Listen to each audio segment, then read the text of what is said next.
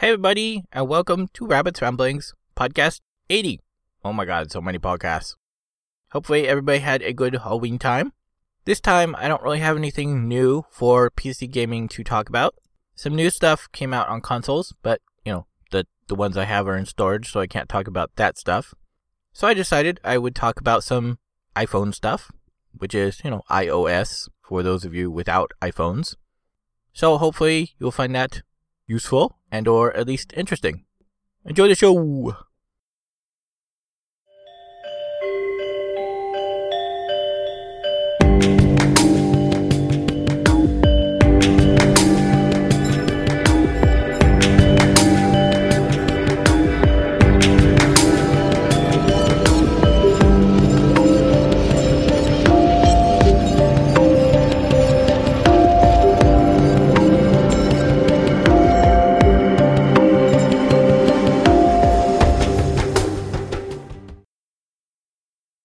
As I've mentioned on the podcast before, well, I would love to sort of review and talk about some console games. The consoles I have are in storage because everything in my life is pretty much in storage, so I can't talk about console games. I did get an iPhone, I guess it, about two years ago now. It's a lot longer ago than I always think it is. And I do occasionally get iOS games, so I can talk about them. So for a while, I have been thinking, you know, should I? Because they are typically very short games. But I know that some of my listening audience does have an iOS device, or, you know, several in some cases. So I thought, meh, I guess, why not? You know, I don't have anything to talk about this week that I can think of. There are a couple of games that I picked up recently, so might as well, I suppose. Probably won't make any special introduction music for them, as I did for a few things because, you know, it, it's a game review just like the regular PC games I review. So I will probably just talk about them as I would talk about anything else. Carry on my wayward son. There'll be peace when you are done. Lay your weary head to rest. Don't you cry no more.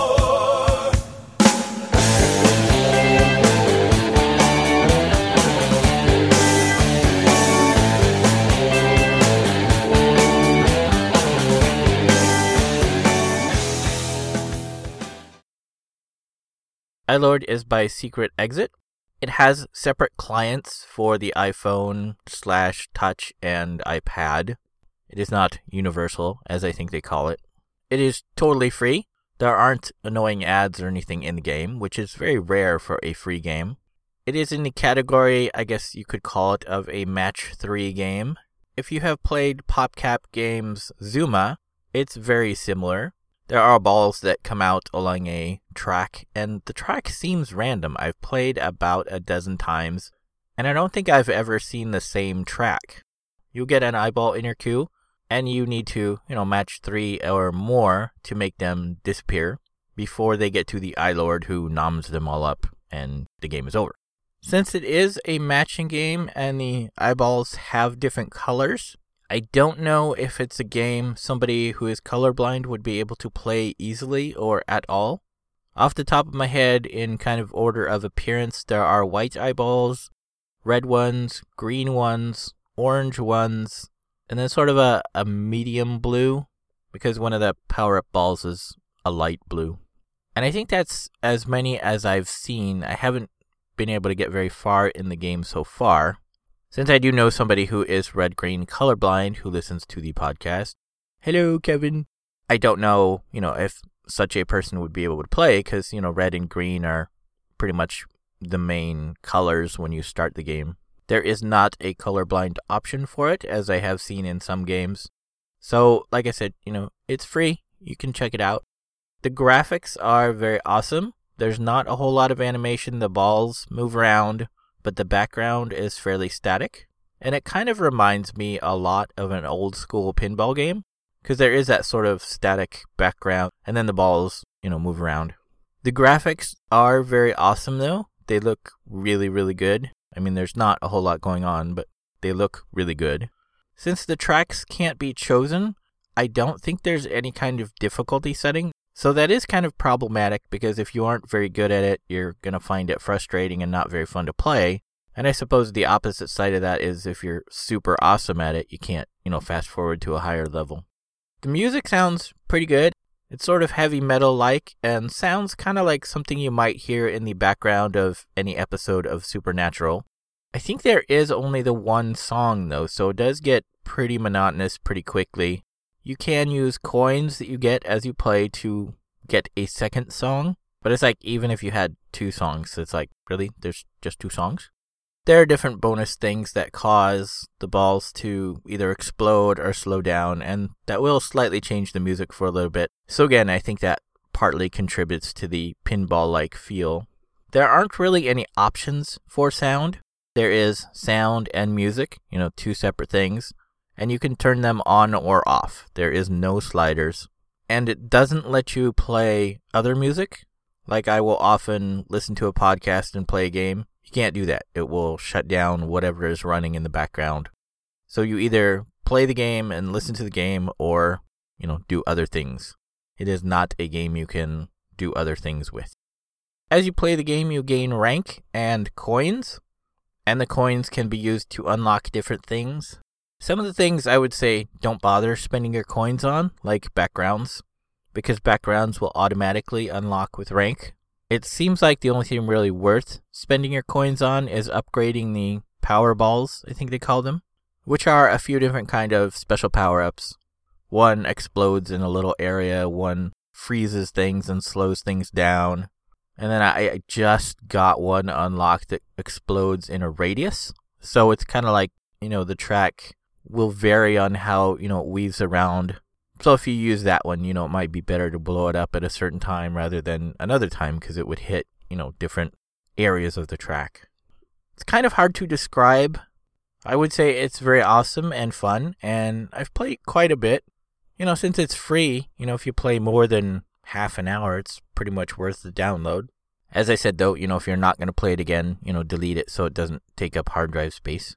But it's free, so I say it's definitely worth checking out. If you enjoy Zuma, you will very definitely enjoy this, unless, you know, you're grossed out by it, because it is kind of gross. It's, you know, eyeballs and stuff. But it's very fun, and I like it. And I don't know, I've played a few hours so far, and I will probably keep it on my phone for a little while.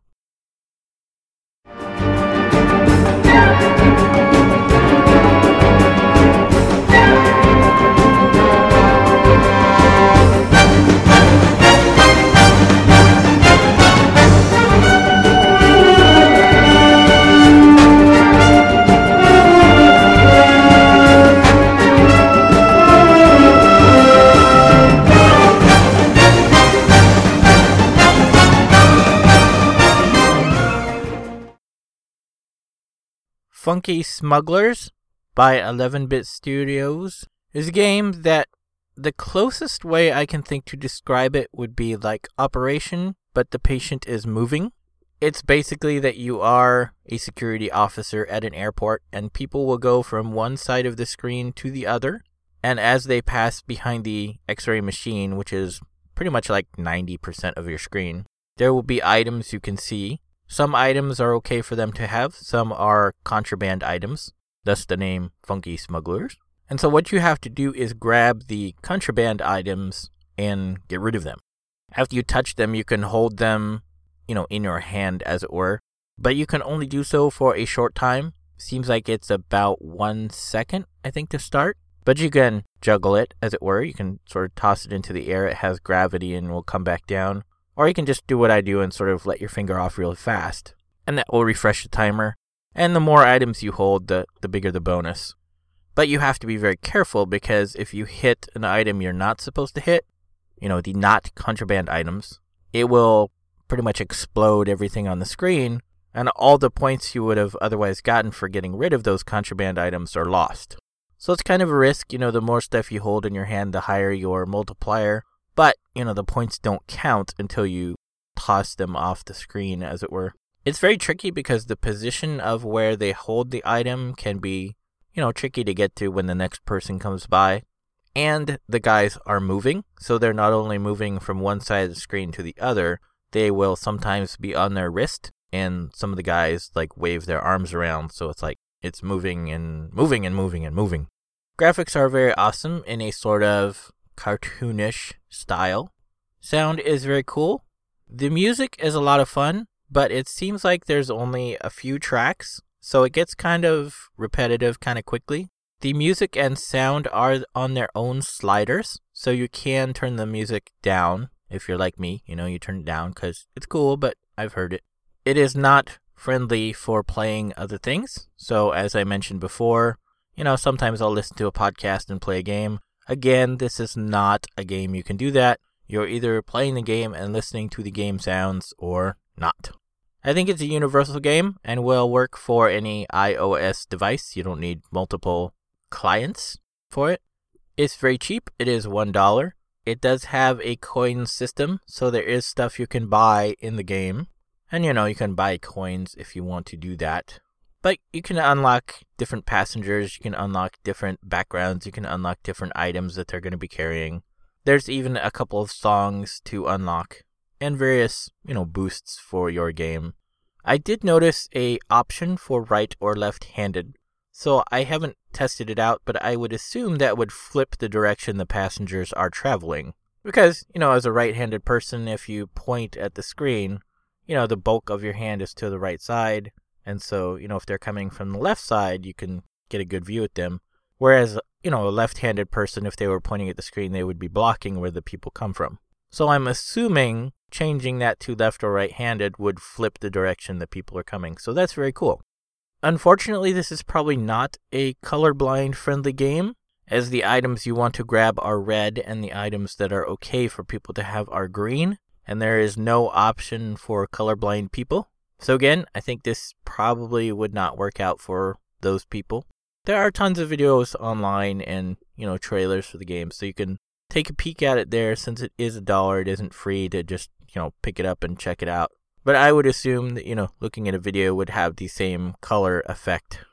As I said, the only real way I can think to describe it is sort of like Operation, but, you know, with things moving around. It is very fun. The soundtrack's very awesome. The sounds in general are all spot on. There's no option for a difficulty setting. It just sort of ramps up on its own. There is an option, you know, with your coin purchases to sort of skip levels. So if you wanted to do that, you could do that, but you know, you'll eventually run out of coins. And I don't know if that's really worth spending coins on. The levels I think are random in, you know, it sort of sends you batches of people. They seem to be slightly different each time, but in general, the levels have the same kind of pattern and difficulty. I so far typically die around level 4. They are always carrying a big luggage type thing that has three spots that can have stuff, and then there's potentially three spots on the people, and that that one always weaves in and out between good and bad items, so you're flipping your finger all over the place on the screen. So that one usually gets me. There are different power ups in the game, I guess you could call them. Some things will slow time down. You can get a magnetized thing where you just kind of hold your finger on the screen and it just goes meow, meow, meow, meow, and grabs everything that's bad. You do still have to watch out for the good things, though you can still bump into them. There's one that makes it go really, really fast, which is super dangerous. That one usually gets me. I think all the items in the super fast mode are ones you're supposed to grab, so you just have to be sure to grab them all. But the people will start going by so fast, it, it's really crazy. And it's kind of funny because the music will change to the speed of whatever's going on. So if you use the slow power or you use the speed up power, the music will go according to that speed. And when it goes fast, it's pretty funny. Like I said, it's pretty cheap. It's a dollar, one of the cheaper ones, though that is the bulk of the cost of games for iOS. And I would say it is very worth it. I mean, you know, if you take the cost of a regular computer game and divide that by the number of hours, if you play an iOS game for an hour, you've pretty much gotten your money's worth. I don't know exactly how long I've played this game so far, but I would guess I've probably played it maybe two hours so far. So definitely with their money. It is one of the casual ones you just pick up and kind of play when you're in line or waiting for food or whatever. So I will probably, you know, keep playing for quite a while, and it seems like a lot of fun.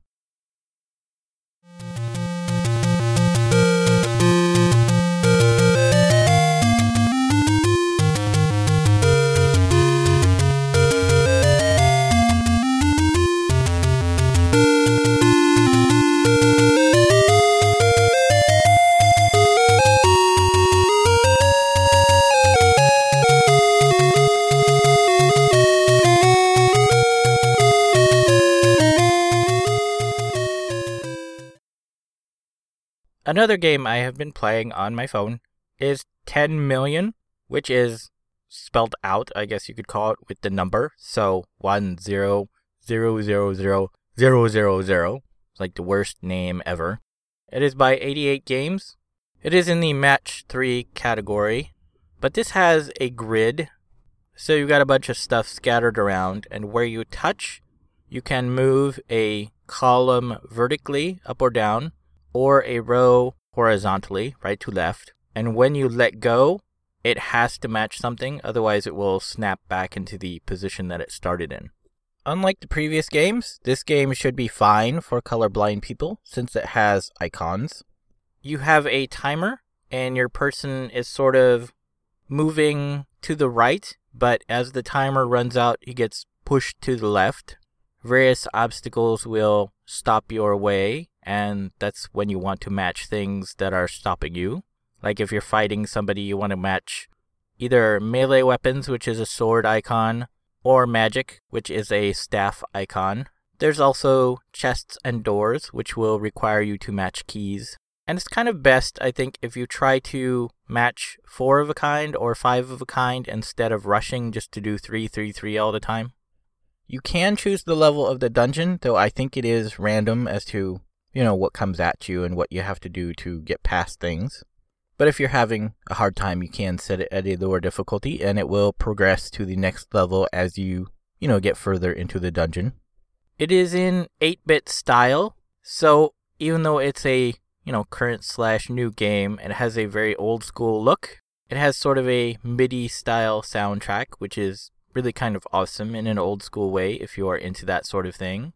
The sound and music are on their own sliders, so you can control them independently. And, unlike the previous two games, this game can run with stuff in the background. So if you want to listen to a podcast or you want to listen to music while playing this game, you can.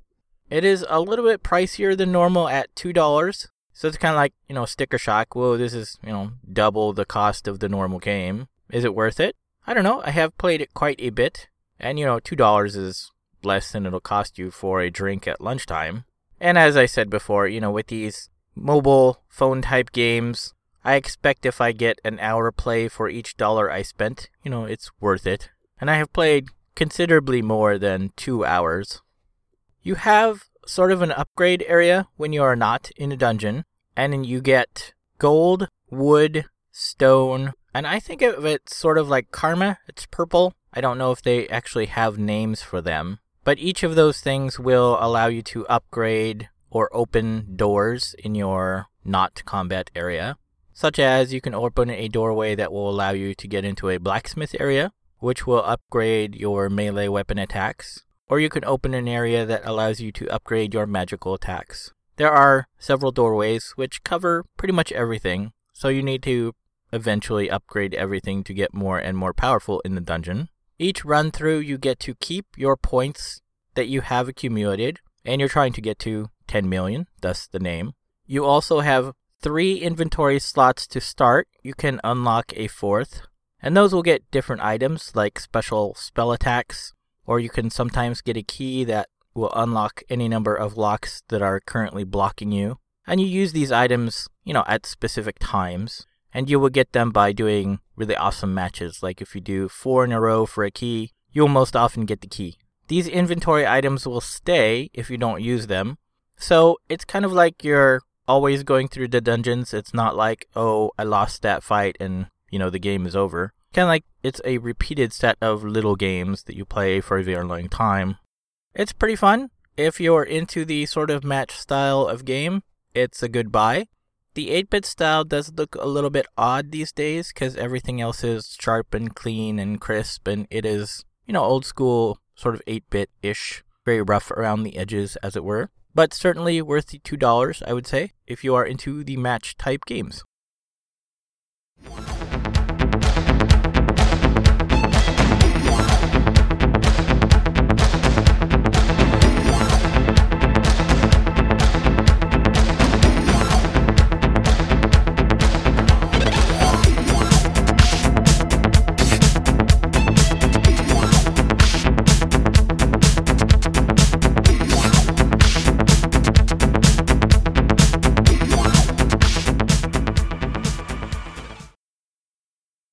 I listen to a few hours of podcasts a week, and pretty much I do it in the nighttime when I'm hiding because, you know, I can't do much else because it would draw attention to me. My free headphones that I got with my iPhone probably two years ago, I don't exactly remember what year it was I got it. All I remember is it was near my birthday in late August, and it was pretty close to the launch of the iPhone 4. I think it was 2010. Anyways, not terribly important.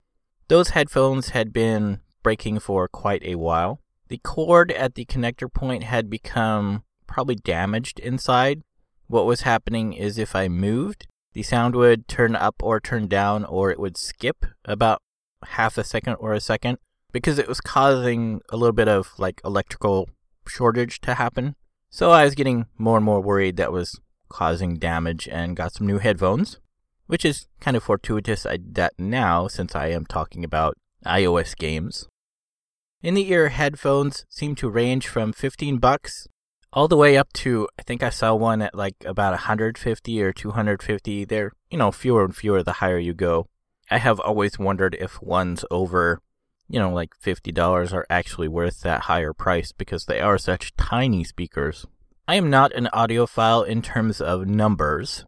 I am very good in terms of hearing the tonal range and positioning, but that's something, you know, you actually have to have the headphones to hear the differences for. So I decided since the major spoilers site is supported by one particular company and they recommend them, I decided I would give them a try even though I'd never heard of that company before. The company in question is Tweaked Audio, spelt T W E A K E D. And if you go to the major spoilers site, there is a coupon code that gives you 30% off. The headphones I ordered were the kind that have a mic in them so that, you know, I could use them for my phone. Unfortunately, if you do that, you only have one option. They have, I think, like four different kinds, but if you want one with a mic in it, you only have, you know, one choice.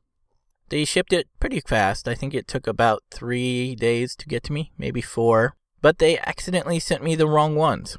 The ones that come with a mic are the same as ones that don't. They're called the Classic, and this is like, you know, Classic with mic, Classic without mic. I looked at the shipping receipt and it looked like it printed out just Classic, not any mention of the microphone. I verified on my order through PayPal, which is how they run their orders, that it did say, you know, the mic'd version. So I sent them an email. I said, hey guys, I got the headphones and it looks like the shipping label got printed wrong, so I got shipped the wrong one. And they were super nice. They responded pretty much the next day because I wrote to them in the evening time when they were closed.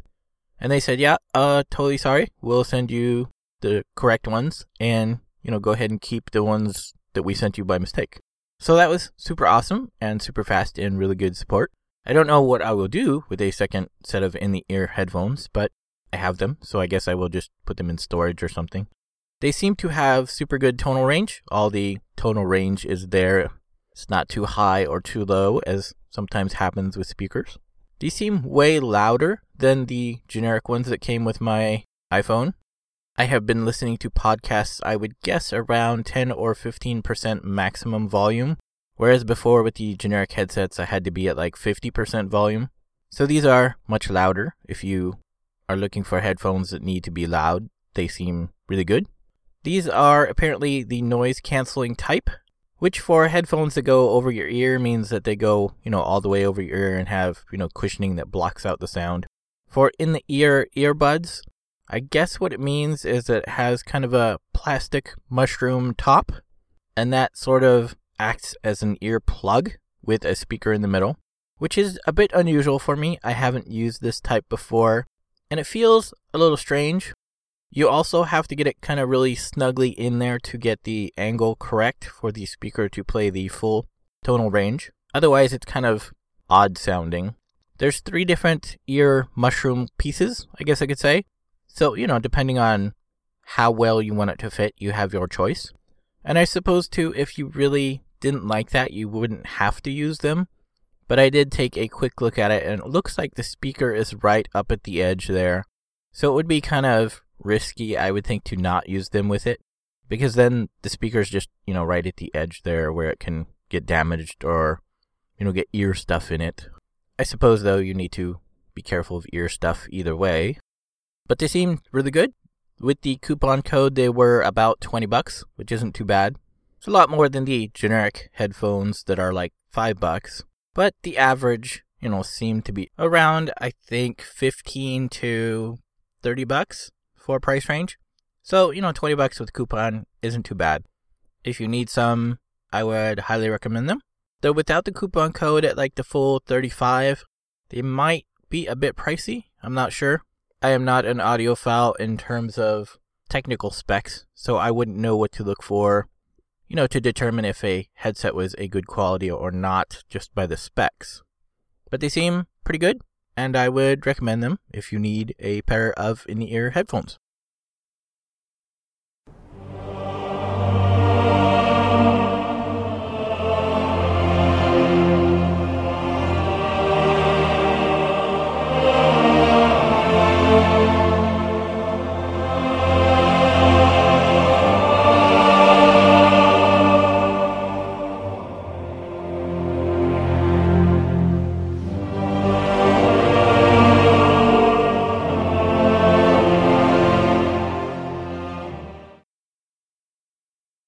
So I guess that is it for this Rabbit's Ramblings. There is no pirate treasure. I can't even remember the last time I had one. Pirates are getting very lonely since I have nothing to talk about. My system has been pretty good yesterday and today. No issues so far. But about the three days before that, it was really bad and really worried me. As I mentioned last podcast on Friday, it was just total disaster the day continued to be a total disaster and and they continued to have lockups throughout the day and it was pretty bad.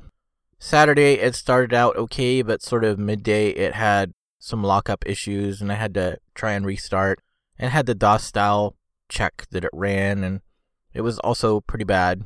Sunday was bad but avoidably bad. By then I had figured out that the sort of hum I hear over my headphones, sort of an electric buzz and then it has sort of a, a whirring sound that winds down. It goes bzzz. And I discovered if I start to hear that, that means pretty much two things. One is it's going to lock up on me and do the non responsive thing when it does those noises. But two, I discovered if I shut down the system, pull out the battery, unplug it, let it sit for a little bit, and then, you know, put it all back together and restart it, it seems like it is avoidable. So, whatever is causing that issue doesn't always seem to happen, which is why it's not completely dead. And it seems like if I catch it early, as it were, it can sort of be avoided. You know, I'll be stuck for that one time. But if I can get it shut down after that, which, you know, I usually can, it's just a question of how long will it take. It seems that there's a moderate chance that it will boot up and be just fine after that. But I'm very worried because I don't have, you know, any money to replace it. And it seems like going with the cancer analogy of before that the cancer is spreading. I tried to run a backup the other day and there was a ton of error messages and it all looked like they were unknown location kind of errors. And all of those files that should have had a location are on the new solid state disk. So that means it's not restricted to the primary disk. Also, there was a ton of sort of CD, DVD reading errors when I was trying to do the cloning. And occasionally over the years, there has been issues with USB devices. Recently, a few times I had plugged in my iPhone to do its charging syncing thing, and it didn't it didn't recognize what it was. So it seems possible it is the controller of all the things that talks to the system which means if that goes completely, there's apparently nothing I can do to fix the system and it's basically dead in the water. And that worries me because I have no money to replace it. Something comparable in power is about a thousand to twelve twenty-five, which is not as bad as I thought it would be. And it would be nice because, you know, then I wouldn't have to worry about the issues. And also, you know, I would have a system that does not have a teeny tiny battery that runs out in 30 minutes you know, I would have several hours, so I wouldn't have to worry about it when I do things like my recording for my podcast. But without the money, um, there's nothing I can do but hope that my system doesn't die. So I guess that's it for this time. And I can't think of anything else to say. Maybe next time I'll have some more regular PC stuff to talk about. I don't know. Still have no idea what to say for next time. But hopefully, I'll see everybody next time. Okay, thanks. Bye.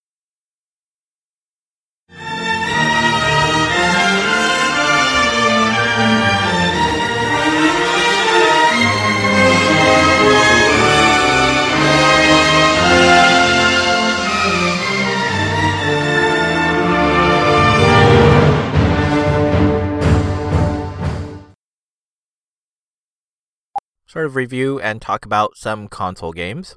The one console, well, I have two. Or I guess that's not even relevant. Ha! No, that's stupid. Erase that. Oh, Catwoman. Catwoman, will you never learn? You have been listening to Rabbit's Ramblings. If you would like to see the show notes or feed the bunny by sending a donation, you can find the show website at www.rabbit.com slash podcast slash rabbits ramblings dot html. If you would like to send me an email, you can do so at rabbit at rabbit.com. If you friend me, you can also post on Facebook at rabbit.com. You can follow me on Twitter and YouTube at rabbitdot.com. It's rabbit.com, but with not a period. When you type Rabbit's Ramblings, don't use the space, and be sure to put the number 1 in place of I whenever you type Rabbit. Rabbit's Ramblings is copyright 2012 and is released under a Creative Commons Attribution Share Alike license.